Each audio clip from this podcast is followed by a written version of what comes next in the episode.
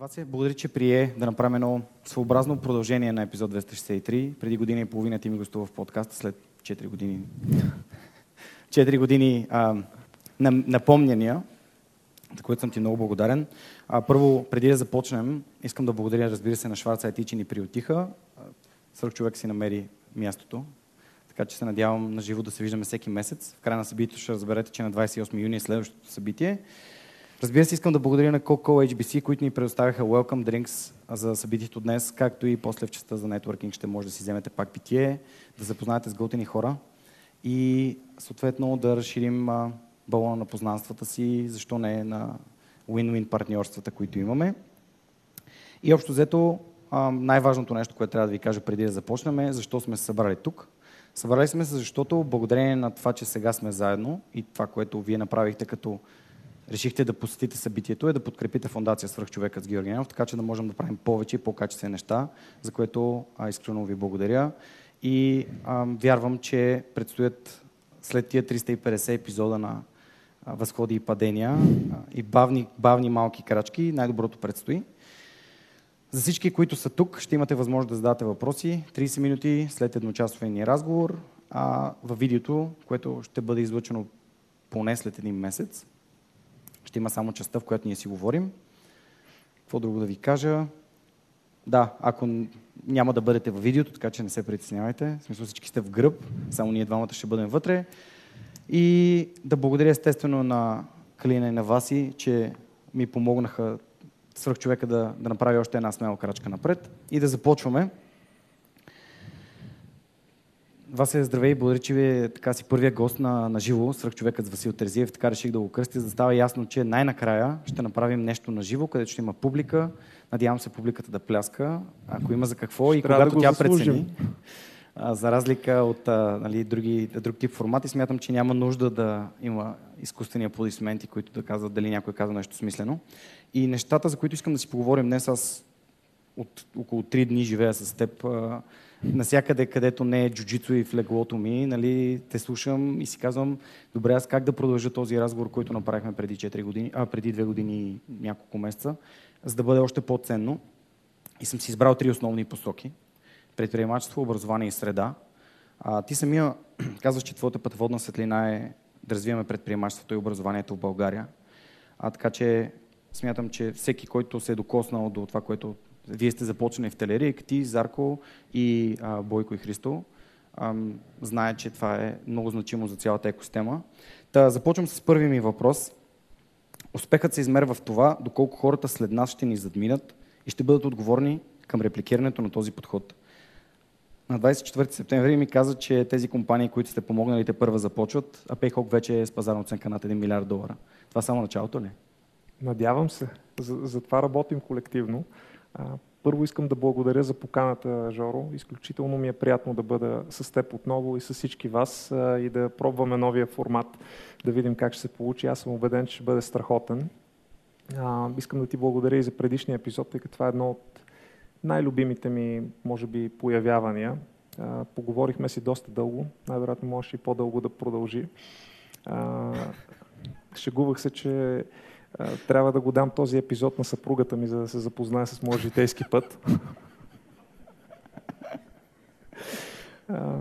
Иначе, връщайки се към темата на, на разговора, моята надежда е, че а, това, което е започнало, тя вече лавината е тръгнала. И всичките тези компании, които виждаме около нас, те първо ще набират а, скорост. А, имаме Както наскоро говорих в събитието на списание Менеджер, абсолютно всички основи на една добре функционираща екосистема. Така че добрите идеи да им се даде тласък, тъй като на тях са им нужни капитал, нужни са им хора, нужно е знание, нужна е свързаност вътрешно с, външни, с външния свят. И всичкото това, за щастие, вече е изградено. Ако върна лентата преди време, се замисля, тогава всички се познавахме. Беше сравнително малък света и на хората, и на компаниите, и на идеите. Това, което виждаш години по-късно е най-вече полета на мисълта на хората. Колко по- смели неща се раждат, колко по-голяма е убедеността, че от тук нещо може да стане и как а, тази система, тя не е само отделни парчета, но тя работи много добре като една голяма машина и всички, най-важното е, че са участници в нея. Участници и то самата култура, това, което сме говорили с теб многократно, е на даване. Повечето хора са нетно даващи. Те, се стрем, те, те имат а, вкоренено така, разбиране за това колко е важно ти да, да помагаш на другите, без да очакваш нещо транзакционно. И а, ако трябва да откроим нещо, което е по-различно от други места, където пак се раждат иновативни компании, според мен това е този дух. И една от надеждите ми е то да с развитието на екосистемата да не се губим и напротив да се запази и даже да се усилва, защото това, което ще дава все по-голям тласък. Другото е въпрос на търпение. Беше споделил, че любимият ти цитат идва от Марк Твен и гласи The secret to getting ahead is getting started. Тоест, тайната от да, това да успяваш и да на Марк вървиш Твен напред. Не знаех. На Марк Твен. Uh, Проверих. Еми, Ти каза, че е китайско късметче. Научих нещо ново. Мен ми се падна като Chinese fortune cookie в един долнопробен ресторант в Бостон, но uh, си го запомних и си го залепих на компютъра и ми е било пътеводна светлина. Как да накараме хората да стартират повече? Защото свърх човек в момента предстои седми рожден ден, 350 епизода. Това събитие се случва. Има стотици хора, които го подкрепят. корпоративни партньори, които правят всичко възможно да екипа вече нали, да става повече от двама души. гоним 4, което си е прогрес. Отвояване. Нали, друго си е от 4-800, но за това ще си говорим после. Та, всъщност как, как провокираме хората да са смели и to get started, да стартират? Ти не знам дали го съзнаваш, но хора като теб, разказвачите на, на истории, са едно от най-важните неща, които са се случили и, и които имат принос. Тъй като кога, а, преди 15-20 и отгоре години пак имаше интересни истории, но всеки си седеше във ъгъла, никой не знаеше за съществуването на другия, никой не знаеше за добрия пример и общо взето нямаше и толкова надежда. Докато сега, когато ти виждаш история след история на, на успех, и то глобален такъв, и то голям, а, това ти казва, окей, щом те могат, мога, мога и аз. Няма причина да, да не го направя. И за мен това е нещото, което също се е променило много през годините, че по-младите тях не ги е страх. И това, когато отидеш на една програма, дали е университетски акселератор като Elevate, дали е а, програма като T-Innovator, дали е някои от многото други инициативи, а, с които отиваме в училищата, виждаш как а, децата са смели. Те, те, те, тях не ги е страх толкова, колкото нас ни е било страх. А, разбирането за провал при тях не е, не, не е такова. Те по-скоро, някакси не знам как се е получило, дали виждайки тези истории, дали бидейки част от едно по-свободно поколение, те виждат много възможности вместо проблеми и грешката и проблемите, те ги отчитат като една част от пътя. Така че за мен решението на това е да помагаме колкото можем повече на компаниите, да има на компаниите, на хората, които правят нещо значимо в обществото ни, в бизнеса, да бъдат по-успешни, да им даваме повече криле и да има повече разказвачи на, на истории и да ставате все по-добри, да извадите най-доброто от хората в историите. Само трябва време, пък вие сте доста заети и се радвам, че този таблет ми позволи да ходя на крака при е, някой от вас в началото. Да, не отказваме. Ставаме все, по, все по-податливи на, на влияние. Ти като си подвил крак, така и хората, нали, утвърждаването на репутацията чрез хора като те, които идват в подкаста е нещо много ценно за мен и отваря много врати към други хора, които последствие са гостували и са разказали техните истории. А, естествено, тук смятам, че е много як момент да поздравим и Dronamics за техния успех и а, по-малкото бради на лицата на Константини а, Свилен. Поздрав... Аплодисменти за Dronamics.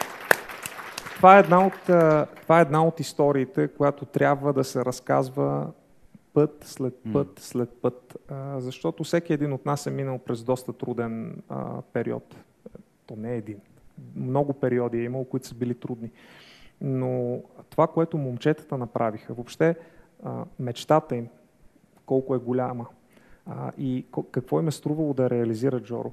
Колко пъти им е казвано не, няма да стане, няма да сте вие хората, това нещо не може да стане в Европа, няма никакъв шанс да стане в България. Невъзможно е вие да го направите, защото вие сте никой. Не разбирате от това, нямате, е, така се каже, значи с български педигрито, да, да, сте тези предприемачи, които ще решат проблем, който не е решен от американски компании, които са финансирани с стотици милиони. И всички ние с свито сърце сме чакали година след година, точка по точка да, да се мине по дългия списък, да се изчисти бизнес модел, да се направи прототипа, да се нацели комерциалния модел, да, да се подреди екипа. Те, те са привлекли невероятни хора. Хора с по 20 плюс години опит, които са били на си-левел позиции в а, водещи авиолини, работят за една компания, която е тръгнала от едно малко хале и смелите мечти на, на двама братя. И по-комплексно нещо всъщност не е правено тук, може би, защото ти имаш и хардвер, имаш и софтуер, имаш и производство, имаш и регулации, сложен бизнес модел, много е скъпо всичко това нещо.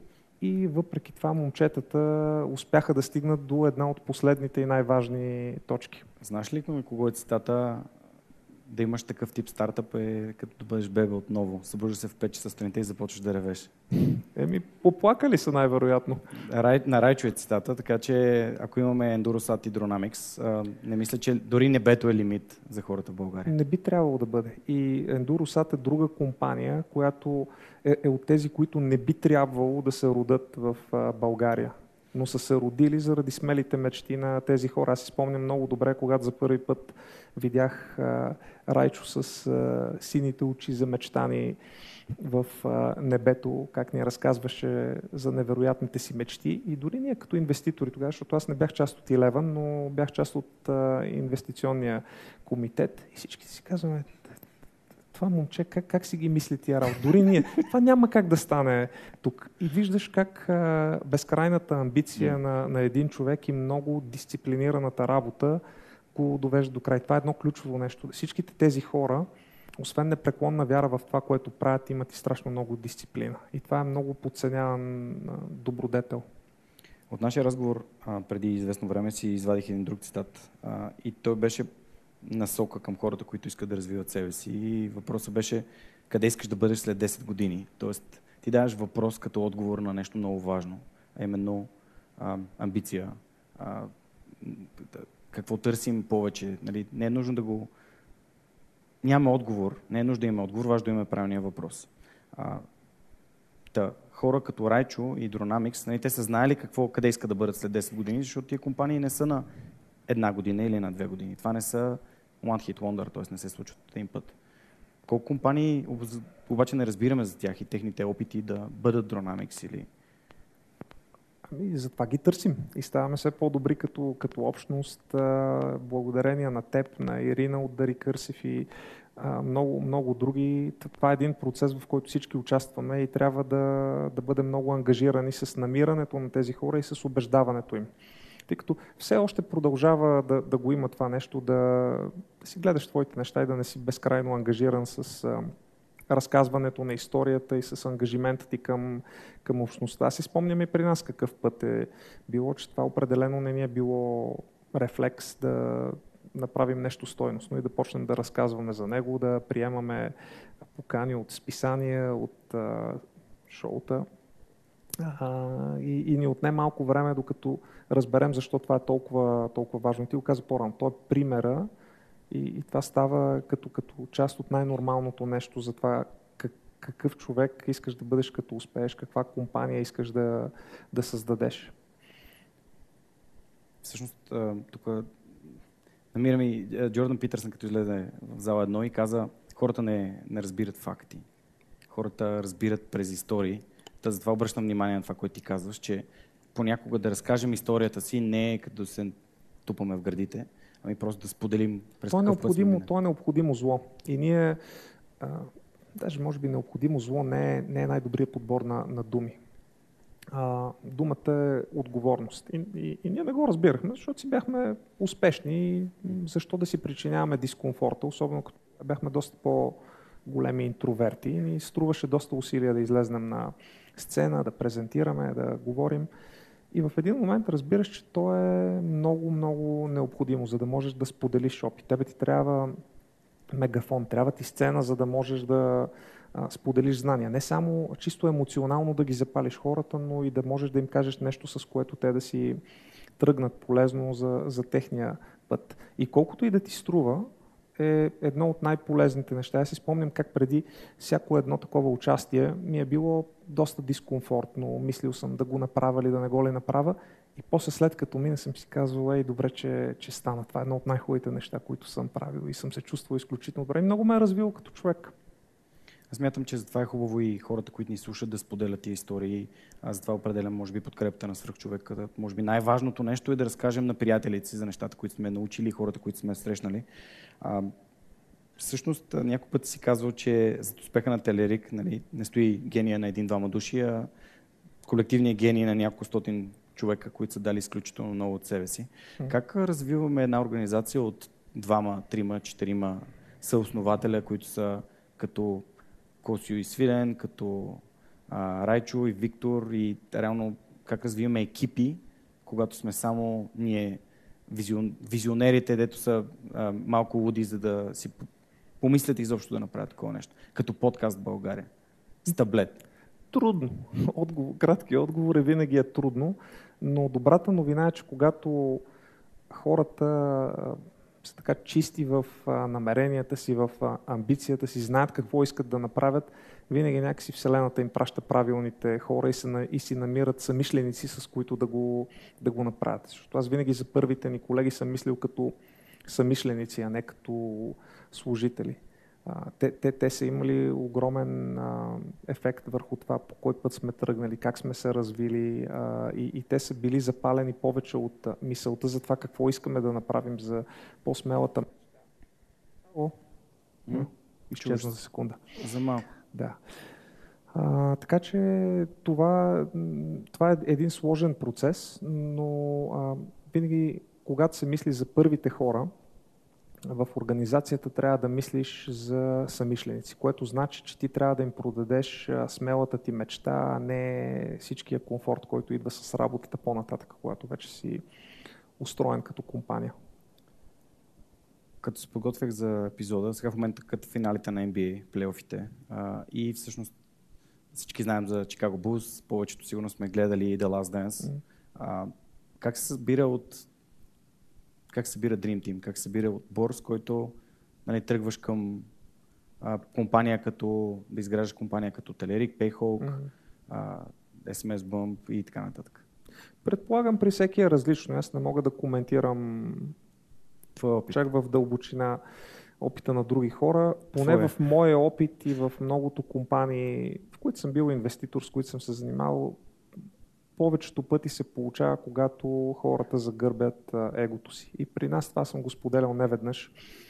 Големия пробив дойде, когато спряхме да се конкурираме кой е най-можещия, най-умния, най-ценния за, за екипа. Станахме отбор. Това е отборна игра и, и, и трябва да го съзнаеш, че единственото нещо, което има значение е отборната победа, и тогава вече, след като има отборна победа, евентуално може да водиш другия тип разговори. Така че та, та, това пречупване, да имаш уважение към талантите на другите.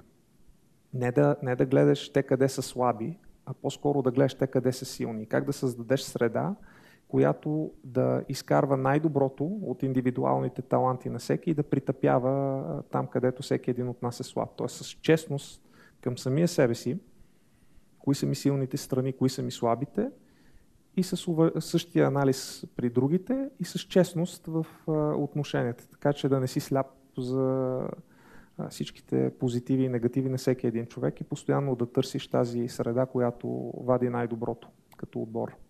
Ако те питам... това, това в последствие се пропива и надолу в организацията. Честността да знаеш къде си силен и къде си слаб. Болезнено е. Поне, поне при мен не е дошло безкрайно лесно да, да си признаеш, че си зле в нещо, да видиш къде са ти несъвършенствата, да се пречупиш, че трябва да разчиташ на други. Тоест, че каквото и да правиш, ти никога няма да знаеш всичко за а, всички аспекти на, на работата. Винаги ще имаш нужда от това да разчиташ на, на, на други хора. И в това няма нищо страшно и, и опасно. И, и че всъщност това е красотата на един екип, когато а, много неща зависят от тебе, но в нито един момент, ако теб те няма, системата се разпада. Така че това е едно изключително важно нещо, всеки когато гради екипи да, да го мисли. А как го, той го мисли, ама как го научава, защото knowing and not doing is like not knowing. Нали? Да го знаеш и да не го правиш, като да не го знаеш. Идеята, идеята е, че все един от екипа би трябвало да му прави впечатление и да, да се работи по комуникацията на тези неща. То винаги тръгва от един човек. И а, въпросът е този един човек да, да може да разчита на другите и да не го е страх. Връщайки се към честните отношения и това, че трябва като отбор да успеем да няма спестени неща, защото някой ще ни се разсърди. В крайна сметка ти в началото и ние бяхме малко а, по-така нешлифовани в комуникацията и казвахме а, правилните неща по много груп начин, който дразнеше другите. С течение на времето се научихме да, да ги казваме и по-правилно, така че вместо да ги караме другите да се чувстват зле, да бъдат мотивирани да направят определена промяна в поведението си, в Спомняш ли си какво точно се случи? Всъщност цитата ти е, че а, четири остри камъка най-накрая са започнали да работят заедно. С, с достатъчно блъскане един в друг, по из, така е. изтрихме ръбовете. Няма ли друг начин? Нали, винаги търсим по-лесен начин, някой да ни помогне. Предполагам, Жоро, но, но, но точно заради това е ценно това, което имаме в момента като, като среда. Защото има много хора, които са го извървяли този път и вече могат да ти дадат перспектива трябва да се правят а, нещата, как трябва да мислиш за изграждането на бизнес, за отношенията между хората, а, неща, които трябва да правиш, да не правиш. Това, това ние не сме го имали. Ние много пъти сме научавали по възможно най-трудния начин, с най-скъпите грешки, какво трябва и не трябва да се прави. Не бих казал, че това е оптимално, защото проблема на това е ти, ти пак стигаш до уроците.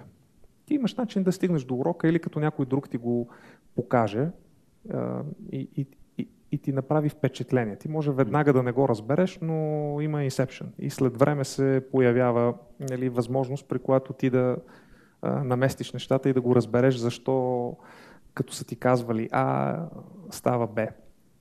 Другия вариант е по, по трудния начин. И проблема на трудния начин е, че той много изхъбява предприемачите. Това, което защото всичко това е енергия, усилия, които през годините отиват и вместо да, да, да, ги, да, да съкратиш времето за изграждането на, на бизнеса, да го докараш до определен стадий, тебе ти отнема повече години, т.е. много повече усилия. И това е една от причините много от предприемачите да развяват бялата кърпа и да излизат от бизнесите си по-рано, отколкото биха могли иначе, ако не им се налагаш всичко да го учат по трудния начин.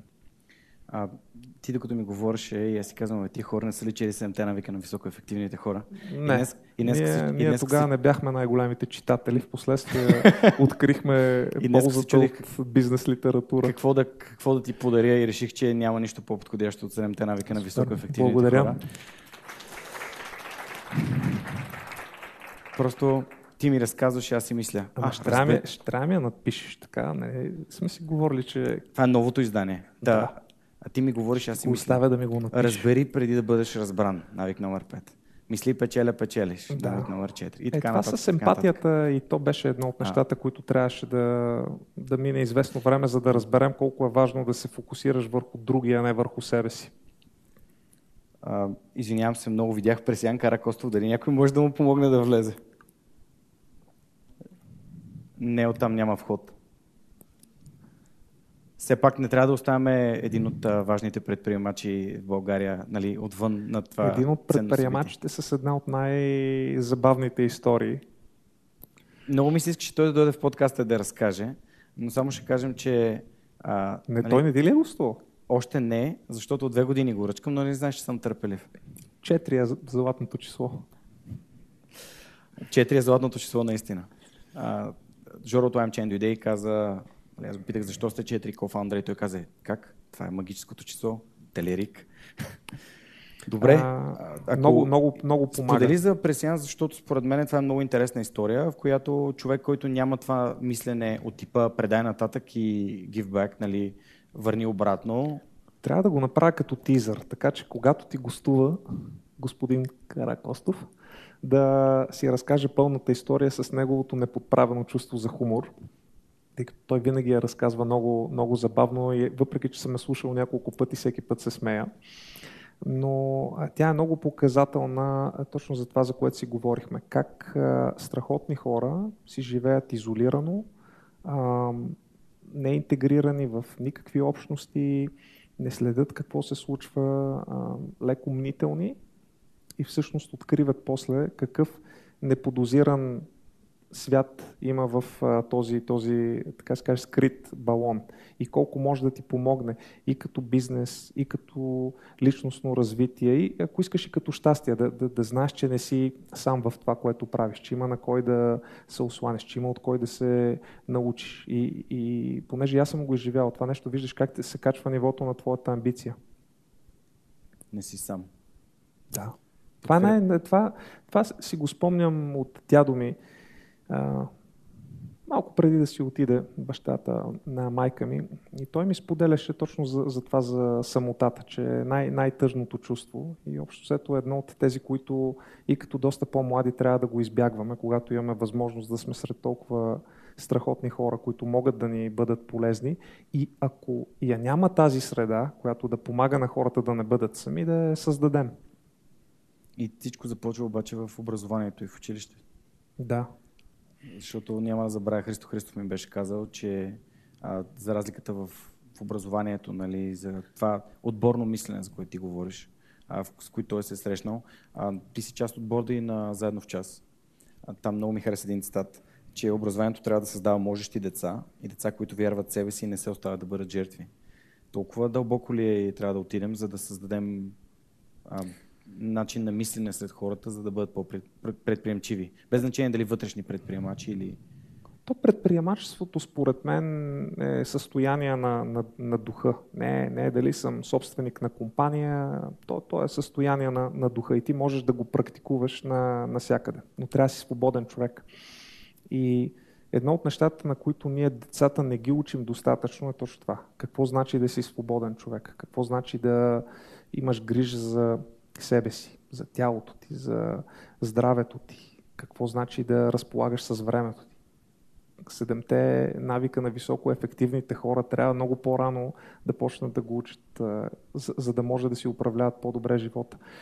Какво значи да не прехвърляш отговорността за твоите решения върху другите, за да не бъдеш тази, тази жертва. Защото тръгнеш ли по плоскостта на това да си жертва, това те преследва цял живот. И, и, и това много деформира хората. И голямата борба е как малките да ги изкараме от това състояние на духа. Да знаете, че света е едно голямо платно, на което могат да рисуват и да бъдат доста така смели и амбициозни в, в това. Да не ги пречупваме. Защото в момента това, което се случва е, че ги заливаме с изключително много информация, функционално знание.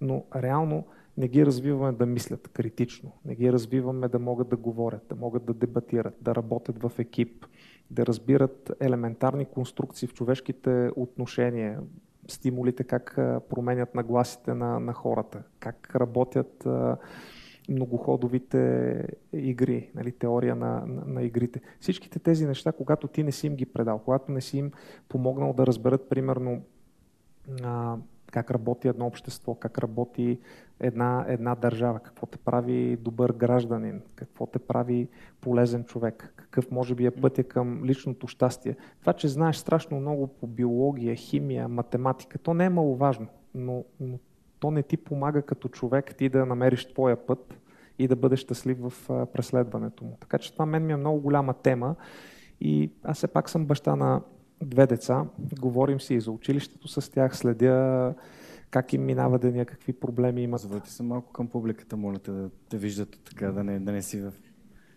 Много, много съм свикнал тебе да те гледам от нашия подкаст. А, ще пренастроя. Така че това, това са ми на мен големи теми и много бих се радвал да се намери някакво по-системно решение, особено когато става дума и за това какво се случва в света по принцип. Виждаш с чат GPT, с други технологии, които влизат, как се променя въобще концепцията на намирането на информация, на използването на тази информация, какви качества ти трябва да имаш, за да бъдеш успешен в един бързо променящ се свят. И, и, и прекаленото осланяне на просто някакво знание, което е на един клик а, разстояние, където много вече комплексни неща можеш да ги направиш в рамките на няколко минути, изисква съвсем друг, а, друг тип подход към образователната система.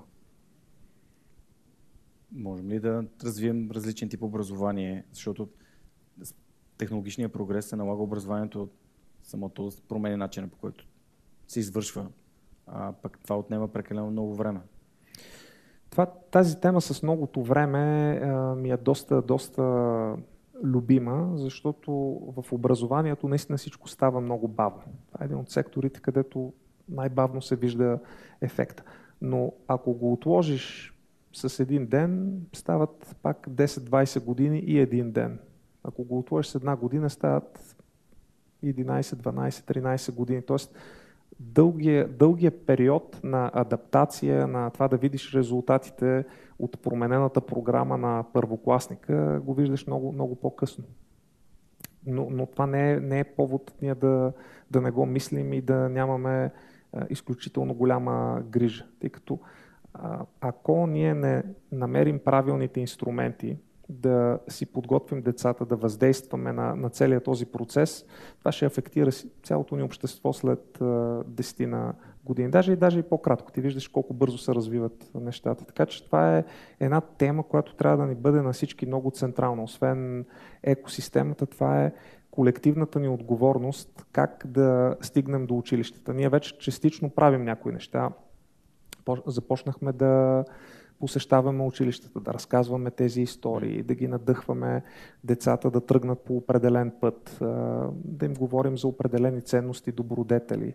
Но а, идеята, че и това можем да го надградим, когато а, започнем да мислим въобще какво ще ни трябва. Най-малкото ние това трябва да го мислим като работодатели, какъв тип а, хора ще ни трябват, за да са подготвени за бъдещето. И това нещо да го сведем активно надолу и да работим с всички, които пробват да направят нещо в образованието. Тоест това, което ти каза за къде ще бъде след 10 години, не трябва да спираме да си задаваме този въпрос. Всяка една сфера. Не само, не само за нас. То, то, ние трябва да го задаваме това постоянно и за себе си като индивиди, защото всичко тръгва от там но, но трябва да си го задаваме и за всичко около нас. Какво, какво трябва да се промени, за да бъде светът около нас по-хубав. Добре. А, всъщност, нали, ти каза, работодателите мислят за това какво се случва в училище, но до каква степен екосистемата си дава сметка за това? А, понеже аз, когато обикалям училищата в България, последно бях във Варна, в Добрич и в Тутракан, при съвсем различни възрастови групи ученици и всички учители във всички училища, в които съм бил, ми казват, че след 20 минути учениците ще си извадят телефоните и те, учителите, ще се намесят, за да продължим нали, да им разказвам някакви неща. А реалността е друга. Тези деца гледат като се едно са а, зомбирани, като TikTok ме гледат. Mm-hmm. А, и аз им говоря там час, час и половина и, и те после учителите казват, че не ги познават, нали? те не, не общуват, нямат това общуване.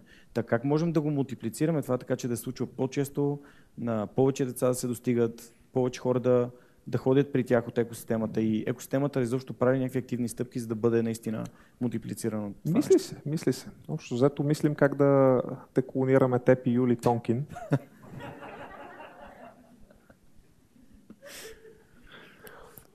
не, съвсем сериозно това и аз, и аз съм го виждал, когато успели хора отидат и, и си поговорят с тези деца. Много подценяваме колко, колко талант имат и какви възможности могат да им се отворят и всъщност една среща колко може да им промени живота. Защото а, ние си живеем в нашия балон, но а, малко не виждаме какви са дефицитите за тези дечица вкъщи, в средата, понякога и в, в училище и как реално това е искрата, която им дава. Дали е урока по програмиране в академията, дали е посещението на Георги Ненов да, да им поговори или на Юли. Но, но всичките тези неща те им дават страхотен заряд, им показват, че може. И, и, и те много пъти даже не знаят за тези истории. Ти само това като направиш и те като почнат да ти следят и ти знаеш много добре, защото има доста такива случаи, как хора, които не са подозирали за съществуването на The Superhuman Podcast, после това им променя изцяло траекторията. И апела ми към всички в публиката е това нещо да ви бъде много централно, да, да мислите постоянно как да стигнете близо до, до децата и как да им предадете малко от вашия заряд и, и това нещо да се разпростира извън нашия балон, където сме си подредили нещата и общо взето ни е комфортно. Това е една от най-добрите инвестиции, които може да направите. И да подкрепете всички организации, които се стремят да променят образованието. Дали е предприемачи в час, дали е заедно в час, но това са едни от най-най-най-добре инвестираните ви пари и време. Да, Мира скоро ще бъде в подкаста. Супер. вече е записан предприемачи в клас. Ти новатор е много впечатляващо събитие също. Предвид последния път бяха 70 ученически отбора на състезания за предприемачество. А, това бяха над 400 ученика, които презентираха цял ден. И ние тук с теб си говорим един час. Те да. презентираха цял ден. Накрая отговаряха на въпроси финалистите и се тръгнаха, четири отбора се тръгнаха като победители. Но всички останали научиха страшно много. Та, такъв тип инициативи, за които разказваме на хората, с които общуваме на съседите и на техните деца, това също е начин, по който можем да, да подкрепим Абсолютно. Това. Всеки един от нас може да бъде мегафон. Въпросът е, че трябва да го, да, да го избере, да, да иска да го, да го направи, да разбира значимостта на това. Че, че това е по-важно от други работи. Че тази инвестиция от един час или колкото там ще отнеме два, е, има много по-голяма възвръщаемост, отколкото много други неща, където ние си пилеем времето.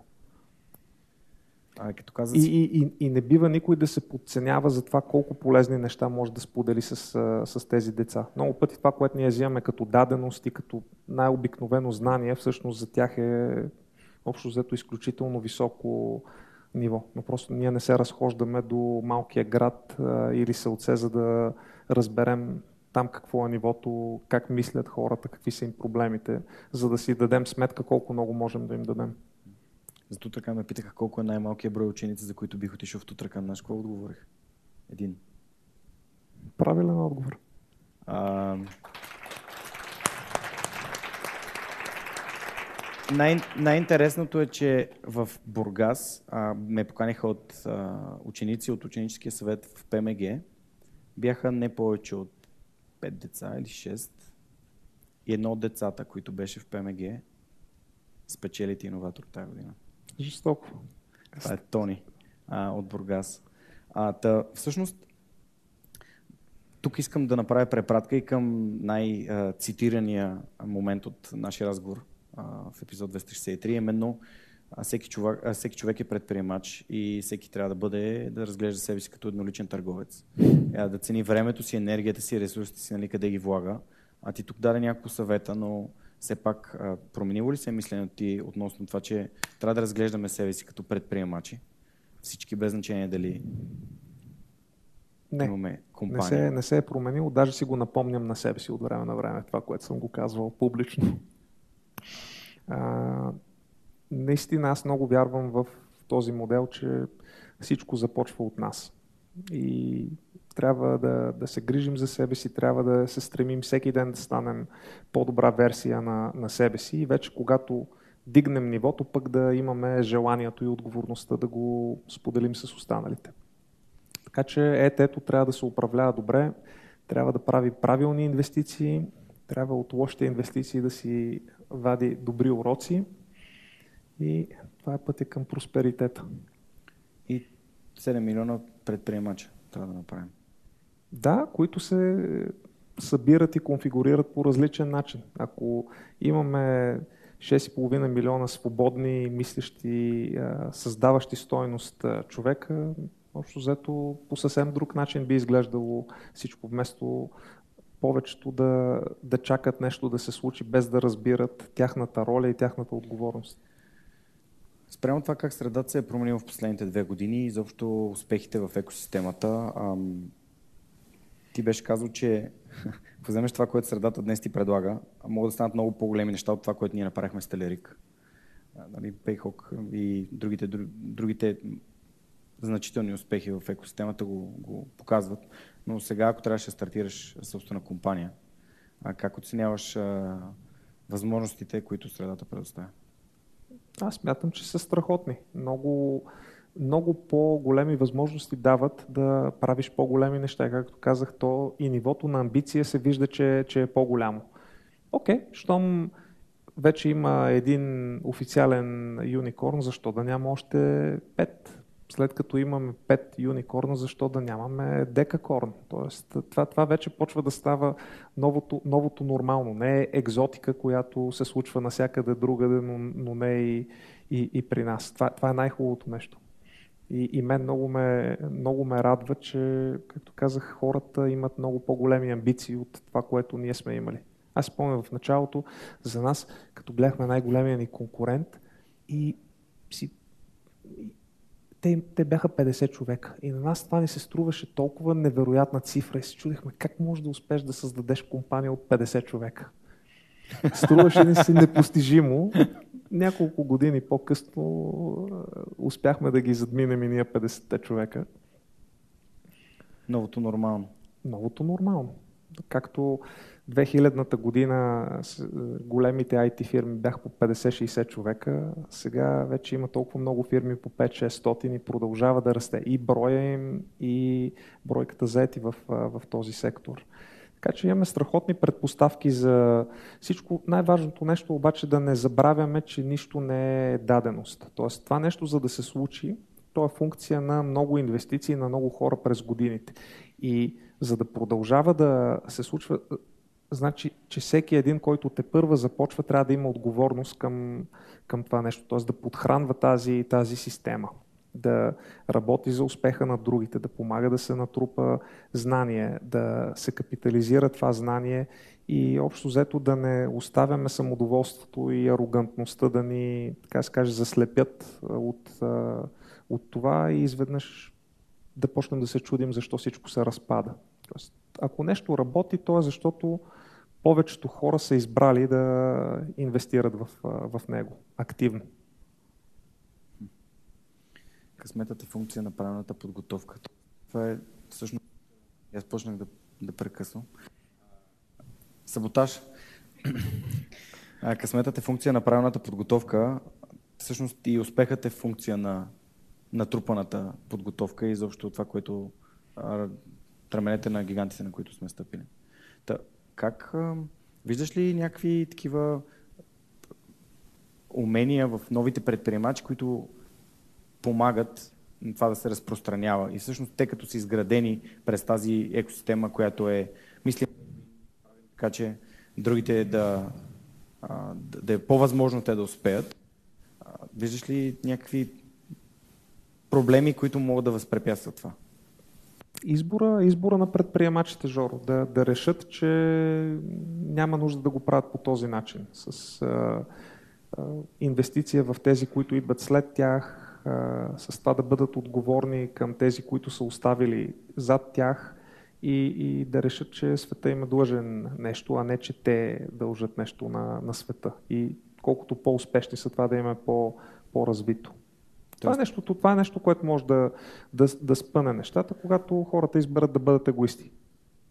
До момента, който това не се случва и те търсят начин а, да съчетаят своя личен успех с общия успех и, и добрите нрави взимат върх, цивилизованото отношение, как работим един с друг, дори да сме конкуренти, но как си помагаме за големите теми, как инвестираме в тези неща, които движат всички ни, то тогава ще виждаме само позитивни резултати. Беше ми споделил, че отговорността на успешните хора да правят повече хора успешни. Е, четох го в една книжка, като се научих да чета. Това ми е един от любимите цитати на основателя на хотелската верига Four Seasons, който, сега ще го перефразирам неправилно малко, но смисъл е, че а, истинският успех в живота е това колко човека си успял да вземеш със себе си на пътешествието на, на твоя успех и си им помогнал те да видят, те да открият повече възможности, отколкото са предполагали, че, че имат. И много, много ми се е отпечатало и това ми е повлияло в част от мисленето ми, какво значи да си успешен човек и че всъщност тя отговорността ти започва. Тя не свършва, когато станеш успешен, а започва. И а, дали го искаш или не искаш, трябва да възстановиш баланса в Вселената. Ти префразира, обаче всъщност виж китайците как си взели Марк Твен и се го сложили в китайско Fortune Cookie. така че може и с копиране понякога. А, супер.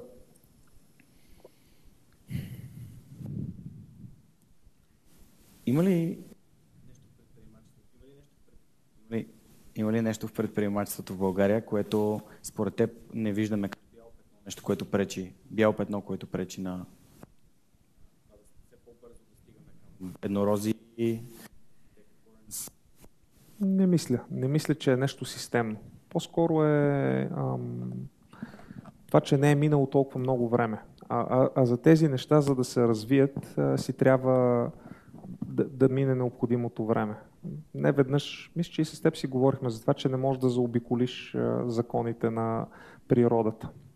Едно дръвче, за да порасне и да почне да дава плодове, трябва да, да мине време. колкото и да се опиташ да го насилиш, не става. Трябва да си минат 5-6 години, за да се развие. Същото и с екосистемата, с развитието на, на, на компаниите. Така че това е естествено и трябва да се, се подсещаме за това колко много неща могат и ще се случат в дългосрочен план и че просто трябва да сме търпеливи в краткосрочен.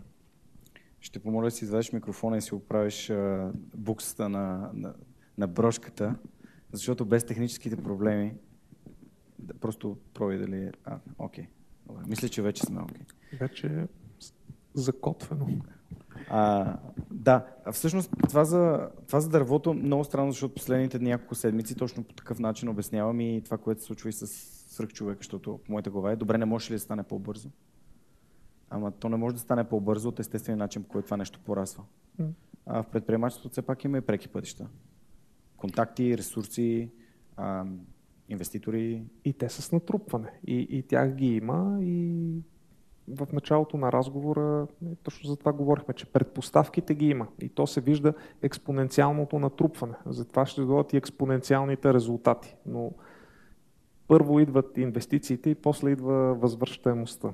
Тоест, ние доста сме направили да имаме и добра финансираща среда, и свързаност, и вяра, че може да стане. Въпросът е, че сега просто трябва да минат още някоя друга година, за да се случат,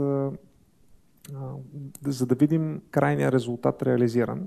Има и, има и външни фактори, които не са в твой контрол, но трябва да ги, да ги приемеш, като това какво се случва в глобалната економика, пандемии, неща, които не, не си ги планирал малко много войни, а, а пък те имат отражение върху а, това дали се забавя или ускорява това, което се случва при нас. Все пак ние сме част от една много по-голяма система и понякога тези неща те изненадват, но отново това, което виждам и мен ме радва, е колко а, здрави са повечето компании. Ние все пак в много сме инвестирали и ние и другите фондове и виждаш как при нас нивото на така, внимание, което се отделя в граденето на компанията, вниманието към това как се борави с финансовия ресурс е, е много по-високо, отколкото на, на други места.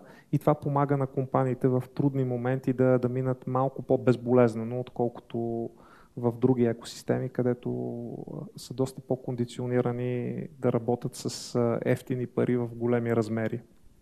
Докато ние нали, сме си спестовни и внимателни, защото всеки път може да дойде зима, предприемачите доста повече внимават. Но не го правят на цената на това да са свити и неамбициозни в целите си.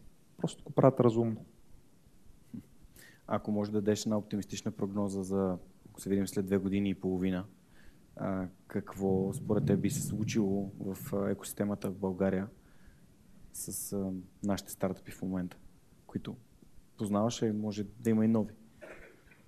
С нашите стартъпи. Много бих се надявал да видим още няколко големи успеха а, на Dronamics да литне не един, а много дронове. Райчо да е направил констелация, а, голяма спътници, а, много от другите компании, които сега ни радват с серия А рундове, да ни радват с серия Е рундове и с подготовка за това да бъдат публични компании на NASDAQ и NYSE. Така че има има много повод за, за оптимизъм и си пожелавам само да, да сме живи, здрави и да не губим този позитивен заряд и, и енергия, който, който имаме. И насочвайки се към финала, може би това е най-важното нещо. Как да съхраним себе си, когато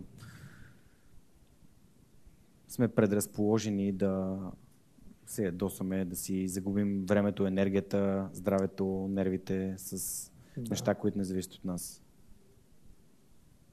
Ми, може би да си напомняме това, за което си говорихме в подкаста, ако предния път, ако ти е последния ден, си го представиш това нещо, би ли искал да го запомниш с това, че си бил кисел за някаква тъпотия? По-скоро не. Искаш ли да го запомниш с това, че си се скарал с а, някой твой добър приятел за нещо? Искаш ли да го запомниш с, с това как си се ядосвал за малка несвършена задача? По-скоро не. Радвай се на, на, на това, което имаш, не гледай на това, което нямаш и а, точно това, което ти каза. А, мисли си постоянно за това, че нещата, които са изцяло извън твой контрол, не трябва да им обръщаш внимание. Ако искаш все пак да направиш нещо, намери начин по който да станат частично в твой контрол, приоритизирай ги, защото не всички, които, върху които имаш контрол, си струва да, инвестираш в тях. Не всички те водят към крайната ти цел. Така че, като знаеш каква ти е крайната цел, си, си задавай въпроса, това нещо води ли ме на там? Тая загуба на енергия, която в момента ми се случва, полезна ли е? С какво тя ми помага да отида там, където искам да отида по-бързо? И много пъти, ако си го мислиш в някакъв такъв модел, отговорът идва веднага, няма абсолютно никакъв смисъл.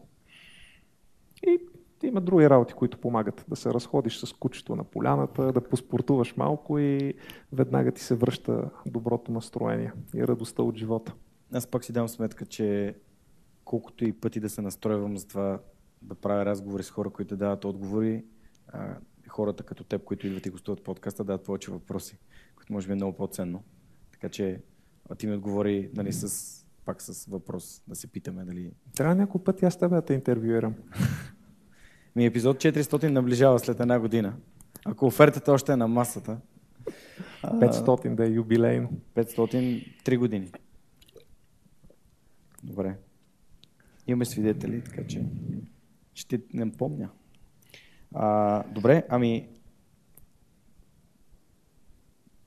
аз наистина ам, не знам на къде, на къде да поема повече. Вече нали, остават 10 на минути, които искам все пак да запълним първия подкаст на живо, за да си бъде единия час, който сме си обещали да бъде.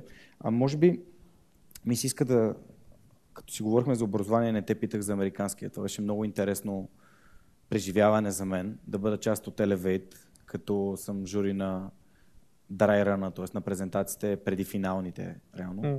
и да бъда фасилитатор на стартъп уикенда в Благоевград, където за 54 часа студентите направо разцепиха. Аз не съм виждал такова нещо. Презентациите, които видях след петък, събота и неделя работа по цял ден и цяла нощ, и бяха world class, бяха от световно ниво. Страхотни са. Та, ти си, нали, прекарал си достатъчно време и в борда на Американския университет. Дори съм го и завършил. така сме чували. А, какви са осъзнаванията пък за това образование, което може би е стъпалото между а, ученика с неговото любопитство и а, Дон Кихотовски стремежи, че света е до колене, mm. а, и вече студентите, където живота се случва трябва да ходиш на работа, трябва да си отговорен. А, да, какво научи от там? От, от университета научих страшно много, още като, като студент и винаги съм благодарен на тази институция, какво ми е дала, как ми е предопределила пътя по който съм тръгнал. В последствие всичките хора, които сме взели от Американския университет на, на работа, са имали изключително голямо отношение към успеха на фирма. Така че Американския университет е доста вплетен в а, моята лична история. И, и се радвам, че и аз и други хора, които сме го завършили, продължаваме да бъдем част от, от това. А, тя всъщност идеята за Elevate а, и въобще за това помогнем на американския да създаде акселератор е на а, Дани Томов от а, Eleven Ventures и на един от а, старите борд мембери, Джери Вандерслайс, които имаха желание това нещо да, да се реализира, за да може да станем като Станфорд, един богат университет, където се раждат големи идеи, те се реализират после за много пари и това всичкото отива в ендаумента на университета, така че да може да стане една богата институция, защото за да правиш качествено образование трябват много, много инвестиции. Образованието не е ефтино занимание. Там успяхме да създадем доста интересен модел и екипа на Eleven разви много хубав плейбук за това как да се, да, да се прави и надеждата ни е да се привнесе този плейбук в други университети, които искат да направят подобни акселератори да насърчат предприемачеството и техните студенти, още докато са студенти там да се занимават с интересни неща и да надграждат наученото в образователния процес. Иначе самата, самата институция а, и тя като всяка една компания си е имала моменти на възход, моменти на, на падение. Виждаш колко е важно в нито един момент да не се отпускаш. Тоест това, което а, ти е помагало преди, незадължително ти помага пред как добрите времена изведнъж могат да се, да се променят, защото конюнктурата се е сменила. Влизаш в Европейския съюз, изведнъж образованието в Холандия, Германия, Англия става изключително достъпно. Имаш конкуренция, която не си имал до вчера. И като не си подготвен за това и не си, си, не си мислил за бъдещето, където това нещо ще се случи, като не си, си преработил цялата образователна а, програма, целият ти подход към привличане на, на, на студенти, ти се налага после да прекараш няколко трудни години, за да а, завие целият кораб и отново да се върнеш на лидерската позиция но в един доста по-конкурентен свят. За щастие, с колективните усилия на много а, от настоятелите на Американския университет последните години се направиха доста големи реформи на, на ниво и на настоятелство, и на администрация, които имат огромен ефект върху това и в момента се радваме на едни от най-добрите приемни резултати. Постоянно има подобрения в абсолютно цялата дейност. Не знам какъв е този университет, ама аз за три дена там един преподавател не видях. Е, Гати университет. А, добре, всъщност Venture Fund като Eleven, а, какво, защо, нали, вместо да търси компании, в които да инвестира, а, развива стартъп състезание в университет? Нали, какъв е, каква е логиката за такъв тип решение? Отново, отново това е инвестиция в бъдещето. Както и с а, детската академия, общо взето работата с...